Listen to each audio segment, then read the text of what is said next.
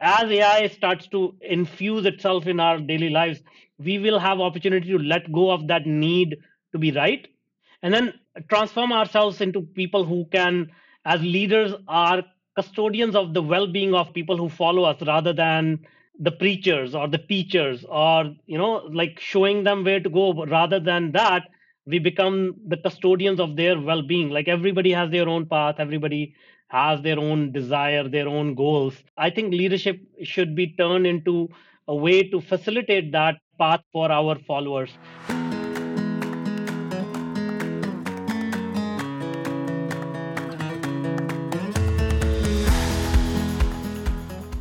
In her book, Conversational Intelligence, Judith Glaser wrote To get to the next level of greatness depends on the quality of our culture, which depends on the quality of our relationships, which depends on the quality of our conversations. Everything happens through conversations. Welcome to Conversations, powered by Quantavos.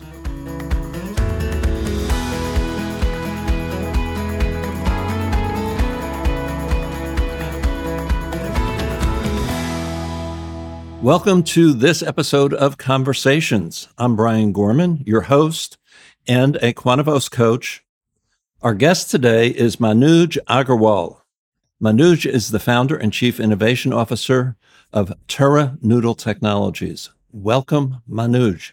Thank you so much. It's actually TetraNoodle Technologies. So um, thanks a lot. Excited to be here. So you have so many stories to tell, and I wish we just had hours to listen to them, mm-hmm, mm-hmm. but we don't. So, what I would love to do is focus, first of all, on what brought you into the world of artificial intelligence. You know, I, my my background is technology. I've been working with technology for the last thirty years, and one of the things that um, uh, you know as engineers typical engineers what we do is we get excited about new technologies all the time so it's like a a new toy that uh, that we bring home and then we break apart and then put it together so um, i'm always on the lookout okay you know what is the next new thing? And i uh, several times get in trouble by you know getting into these new uh, ways of doing things. But that's where also the innovation lies. That's where the growth happens. So for me, any new technology that is gaining steam, I try to see, okay, you know, how can we uh, make more um, more impact using that technology. So, I, so we as a company started working with artificial intelligence in 2007. So we've been at it for a while, and so yeah, that was uh, the, the the very first project that we embarked on was um, related to uh, education.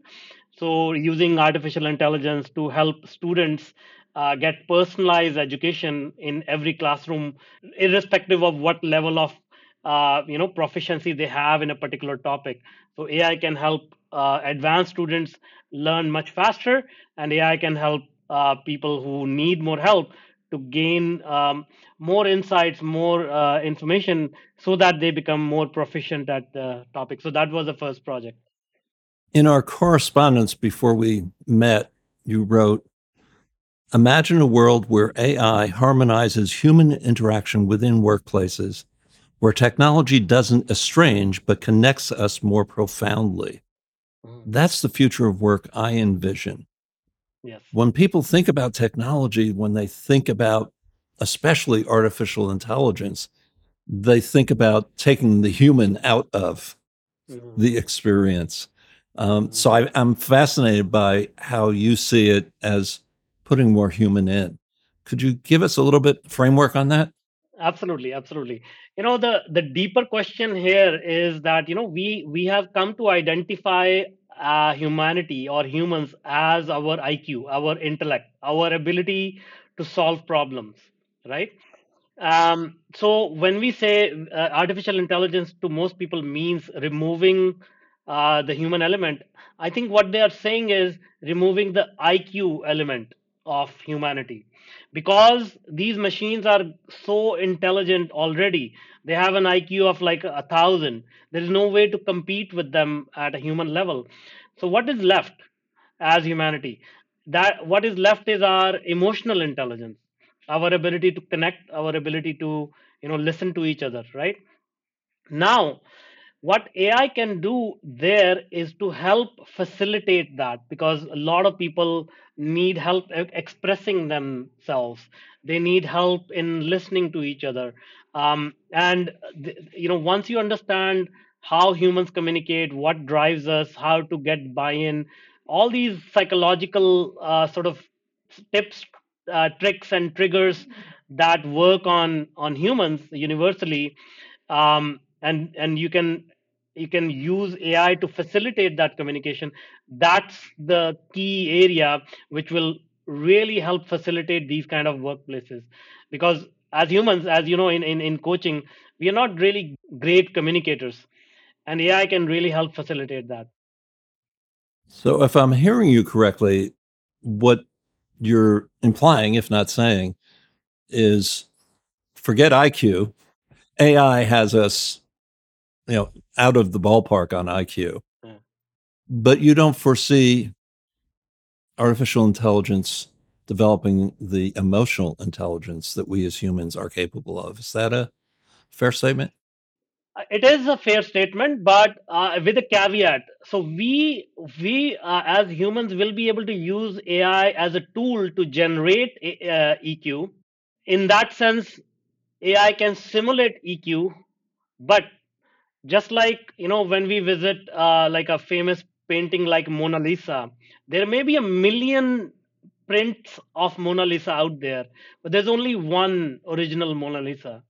So as humans we are hardwired. I mean we have been evolving on this planet for millions of years. That emotional intelligence is an internal feeling that we cannot you know just uh, hand over to a machine. That's something authentic a human can feel. I mean that's where you know these emotions of uh, you know uh, like uh, we've been struggling with defining emotions like love and sadness for ages and we still don't have an answer for that but we all can feel it right? So similarly maybe ai will develop uh, that kind of simulated uh, emotional intelligence but i think as humans we will we will feel what is artificial and what is real. I really can relate to that example, not with the Mona Lisa, but many years ago I was in Florence and saw the statue of David. Mhm, mhm. And there is a replica of it in a central area in Florence that is supposedly the same size. That it, you know, it's a nice piece of art. yeah yeah Literally walking into the room where the David is, it hit me emotionally. And I had never thought of this before, but you're right. I can't imagine a machine ever feeling that yeah yeah exactly or ever communicating because it can't feel that. It can't communicate that exactly either. What does all this mean for leadership in the workplace? you know um, leaders basically i think again we have put too much emphasis on iq and that's why most leaders tend to be very smart and when they you know are given leadership roles their the reassurance they get from the world is they are smart and they know it now. And now it becomes very difficult for them to admit defeat they admit um, uh, that they are wrong. So again i'm generalizing and I, and i'm included in this this whole cycle where it becomes difficult to admit you're wrong uh, because of the leadership role you have been granted. So it becomes a vicious cycle of defending what we are saying. But i think as ai starts to infuse itself in our daily lives we will have opportunity to let go of that need to be right and then transform ourselves into people who can as leaders are custodians of the well-being of people who follow us rather than the preachers or the teachers or you know like showing them where to go. Rather than that we become the custodians of their well-being. Like everybody has their own path. Everybody has their own desire their own goals. I think leadership should be turned into a way to facilitate that uh, you know that that path for our followers. And that becomes a true harmonious culture a true true harmony between the leader and the follower where everybody gets what they want out of life yet they achieve to you know a, a common higher purpose goal does that make sense It it does. Very often in working with my clients, I talk about their role as two part really. One is doing everything they can to set up those who report to them for success and then clearing the path and making sure that they are set free, if you will, to achieve that. So I really like the language you use there, sort of the custodian Mhm. of of it's a form of servant leadership. Yeah, exactly, exactly. Are there particular industries that you see as going to be moving forward more quickly in their application of artificial intelligence than others? You know, the thing is that uh, um, the misconception is that this isn't something new. Uh, AI has existed since the 70s, and um, and our world is already engulfed with AI um, since 2005. Like if you look around, if you just take out your smartphone, it's all controlled by AI already. Um, this video recording that we are uh, doing i i underneath the covers, AI is controlling the traffic, and that's why we are able to talk to each other in real time. Uh, you know, in high definition across thousands of miles but that being said like industries where there is more uh, repetitive mechanical work those will be disrupted the most first. For example driving. There are 10 million driving jobs in us alone and their livelihood depends upon driving. I predict that in the next 10 years there's not going to be a driving job left and in 20, maybe in 15 to 20 years i believe it will be illegal for humans to drive on the road Whoa, you just blew me away. I think of so many professions like accounting that there's there's a clear set of rules, maybe depending on the accountant, there's some stretch in those rules. But I don't see, for example, accounting being a world that cannot be replaced by a thousand times higher IQ absolutely than the absolutely accountant. I think I think see uh, uh, it's great that you brought it up. I think the definition of work and definition of the value we create in the world will start to shift a little bit. So take the example of the accountant. The rules and the regulations can be offloaded to the machine, but when you sit across an accountant, you you discuss the most important aspect of your life, which is finances. Now, once again, going to our previous example, a machine will not be able to understand what you're going through. What are your priorities? What do you what are you looking to do for the future? What what retirement means? A machine cannot understand that. But you will need to talk to a human being so that they can interpret what is it that you're looking to do into some questions that then the machine can answer. So it's almost like, you know, when you visit a doctor, uh, you know before they do their business like you know give you prescribe you the medicine it's like getting to know you your family history and diagnose you and all of that stuff so all of these roles will become more human centered and the definition of what they provide us as a service will start to shift a little bit Listening to you, Manuj, what comes to mind is we can take that artificial intelligence and be curious about how to apply it, which then generates the next level of search, if you will, back into the artificial intelligence. yes yes So we almost become an interface between others and the machine, if you will. exactly exactly absolutely you said it so nicely um, because uh, you know the the thing is that people uh, who have a good IQ and good EQ, they are the ones who can ask the right questions. Okay, and I believe the world it belongs to people who can ask the right questions because um, the answers, especially now, the answers will be produced by AI. But if you don't know how to ask the right question, then AI is useless, right? Just like if you don't have any gas in the car, the car is useless. Uh, so that's the that's the idea here, right? Sort of back in the early days of computers when I was first into uh, introduced to them with key punch cards, uh, Mhm. garbage in, garbage out, right? Exactly, exactly, exactly. You say that we are ready to transform the industrial age model to a future focused paradigm. What do you mean by that?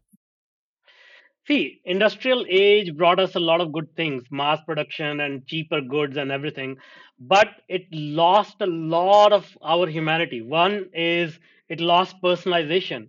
So, you know, you and I both are uh, incidentally wearing a gray shirt, but we can buy this shirt maybe in five colors and four or maybe six sizes.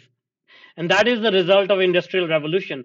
So we are not able to express ourselves in a, in a way that we feel like doing it.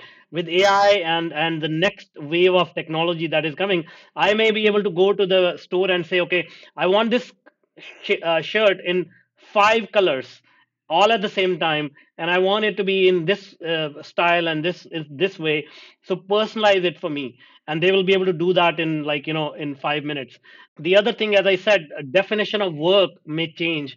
So uh, throughout human history we have dedicated at least one third of our life to work that we may or may not even enjoy. And that, that's just the reality of things right? But with ai we will create a future where work itself becomes more uh, enjoyable, more creative, because the mundane part of the work, the repetitive things, will be offloaded to the machine. And there is true uh, opportunity here to uh, uh, uh, you know shift the definition of work into something that we truly enjoy doing we all enjoy the the skills that we are really good at but i think the problem is that in our daily lives we just get to do that maybe 10 to 15 percent or 20 percent of our time. The rest is all like filling out the forms and you know managing people and all of that stuff that is necessary to do that 20 percent but you know that's not as enjoyable. But if let's imagine a future if that 80 percent is taken care of by by intelligent machines then we have 100 percent of that capacity to enjoy enjoy life right? That that's the future I envision. That I think that's where we are headed. I often ask my clients, what makes your heart sing? Mm-hmm. And it's clear to me that this topic makes your heart sing, just like coaching makes my heart sing. Mm-hmm. And yes, there are all those other things that I have to do in association with that. Just finished reading a, a new book by Gallup called Future Shock. And they build this pathway to shareholder value, which clearly is a, a driver for the public corporation and certainly here in the US. And at the start of that pathway is the manager. Mm. And they identify through their research two key roles of the manager that make a difference in the way in which their team members become engaged, which make a difference in the relationship with customers and so forth. And all of that ultimately goes up to the, the shareholder value. The two things that they differentiate managers that are really the most successful is helping align skills with the work that people are doing so maximizing the, the, strength and and i don't know that gallup defines it this way but i define part of the strength is the passion we bring right mm-hmm, mm-hmm, mm-hmm. Um, so aligning that strength and then coaching yes, yes. and the distinction they make is even those managers who are good at aligning strengths, if they are focusing on administering as opposed to coaching, they're not as successful. The people on their team are, are not as successful.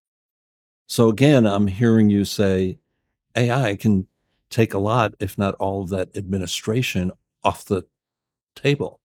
Exactly, exactly.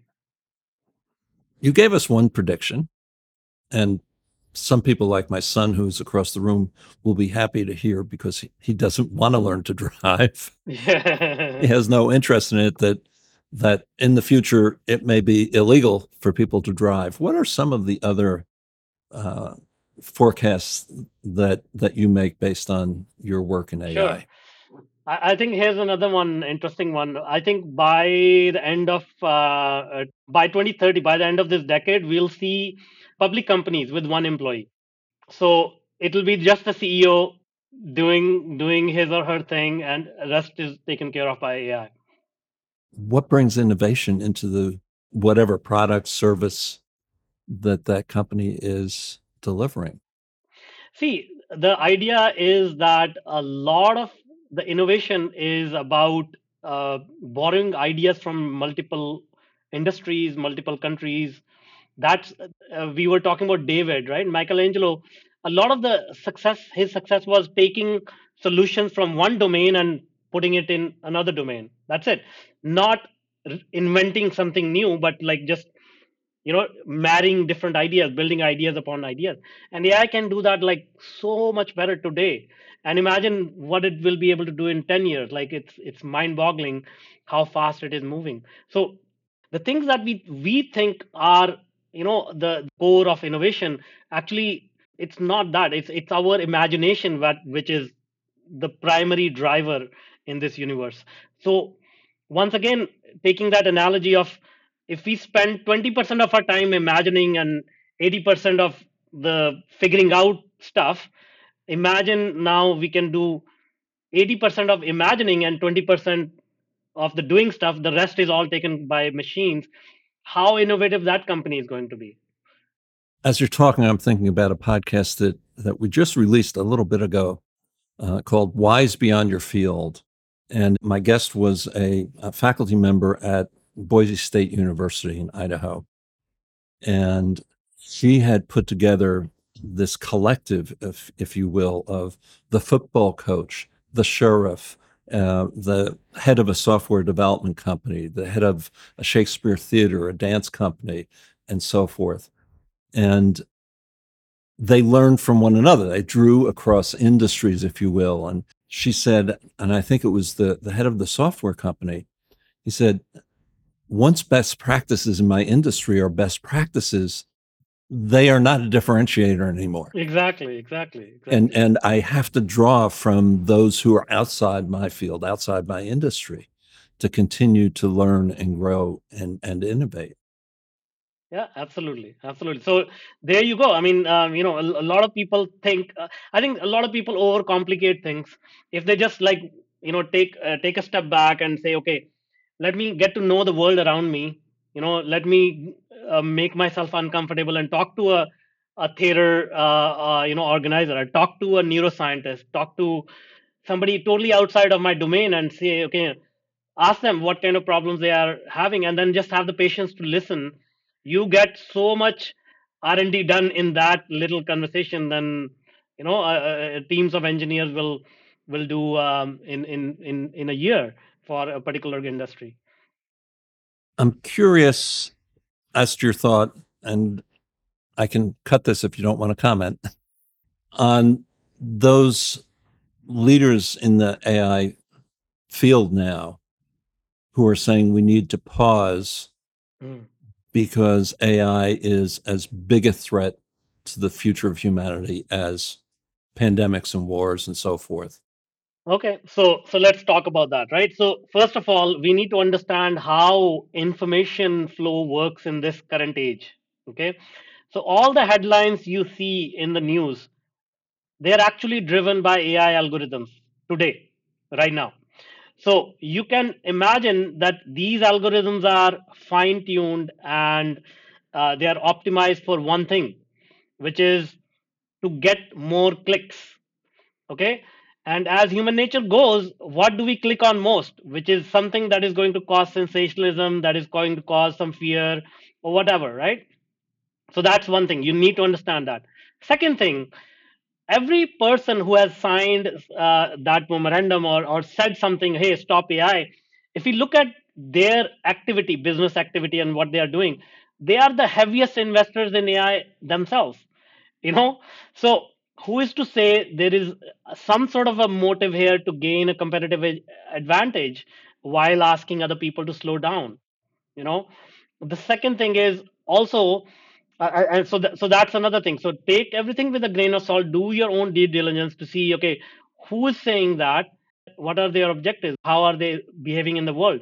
You know, Elon Musk, Tesla is the biggest AI company, AI car company. I mean, it's not actually a car company. Their strength is data and AI. You know, uh, he lands rockets in the middle of the ocean. Do you think a human brain can do it? No, it's all AI.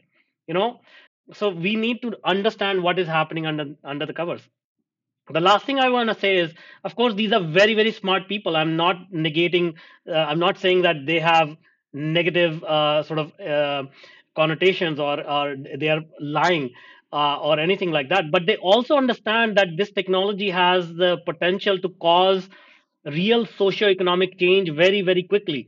So the idea is that are we ready to change uh, accept that change you know so there's that element of n- not the technology being too dangerous but as humans are we mature enough you know if we lose you know 100 million jobs in the world tomorrow what does that imply for the governments what does that imply for the social network uh, or the socio-economic uh, sort of support system that we have for those people?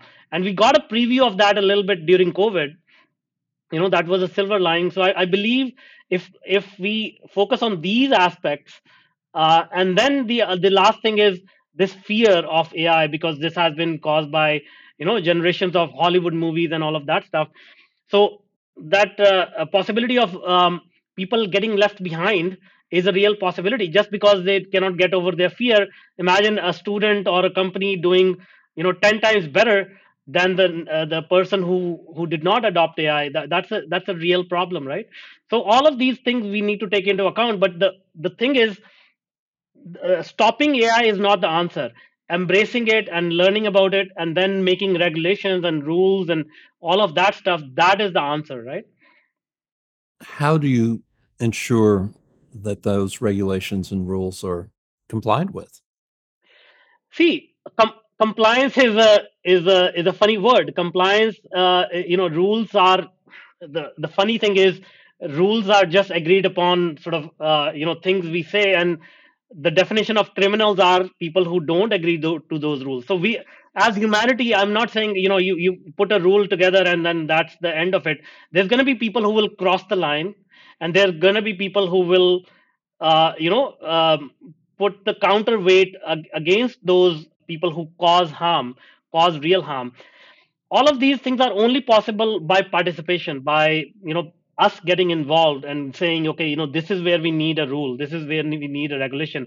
And uh, you know rules and regulations will always lag behind the technology. Technology moves so fast.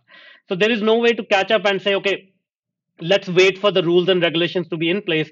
The, that, that's a that's a circle we that's a, like a chicken and egg situation we cannot cross. So the only answer i can give at this stage is uh, which is what i am trying to do remove the fear remove the misinformation get people involved get them to try new things as baby steps. You know just sign up for an account try out one of these platforms see what kind of benefit it provides for you for your children for your business for your community.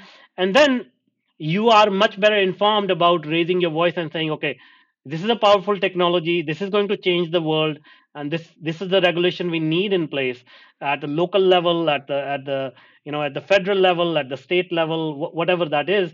Um, without that it's again going to be the same story. A handful of people will will make the regulations for their benefit and then you know everybody will get left behind. But now is the chance to to get involved. Manuj, this is fascinating. I wish we had hours to talk, but we don't. Any last thoughts to share with our listeners? um i will say i will share a few uh, stats you know ibm ceo has said that uh, ai is going to add about 10 trillion dollars to the world gdp by 2030 the world gdp is 96 trillion dollars today that means in the next 7 years ai is going to add more than 10% of the world gdp that that's how big the opportunity is. So don't miss it. And the second thing i will say is uh, uh, peter diamandis he's a, he's a prominent entrepreneur and scientist. He has said by the end of this decade again by 2030 there's going to be two types of businesses. One which fully embrace ai and use it and two who are out of business. So you know that's how big the opportunity is and that's how big the consequences are of not adopting AI. So I just want to share that message before I sign off. Manuj Aggarwal, thank you so much for this conversation. Thank you so much for having me. Thanks.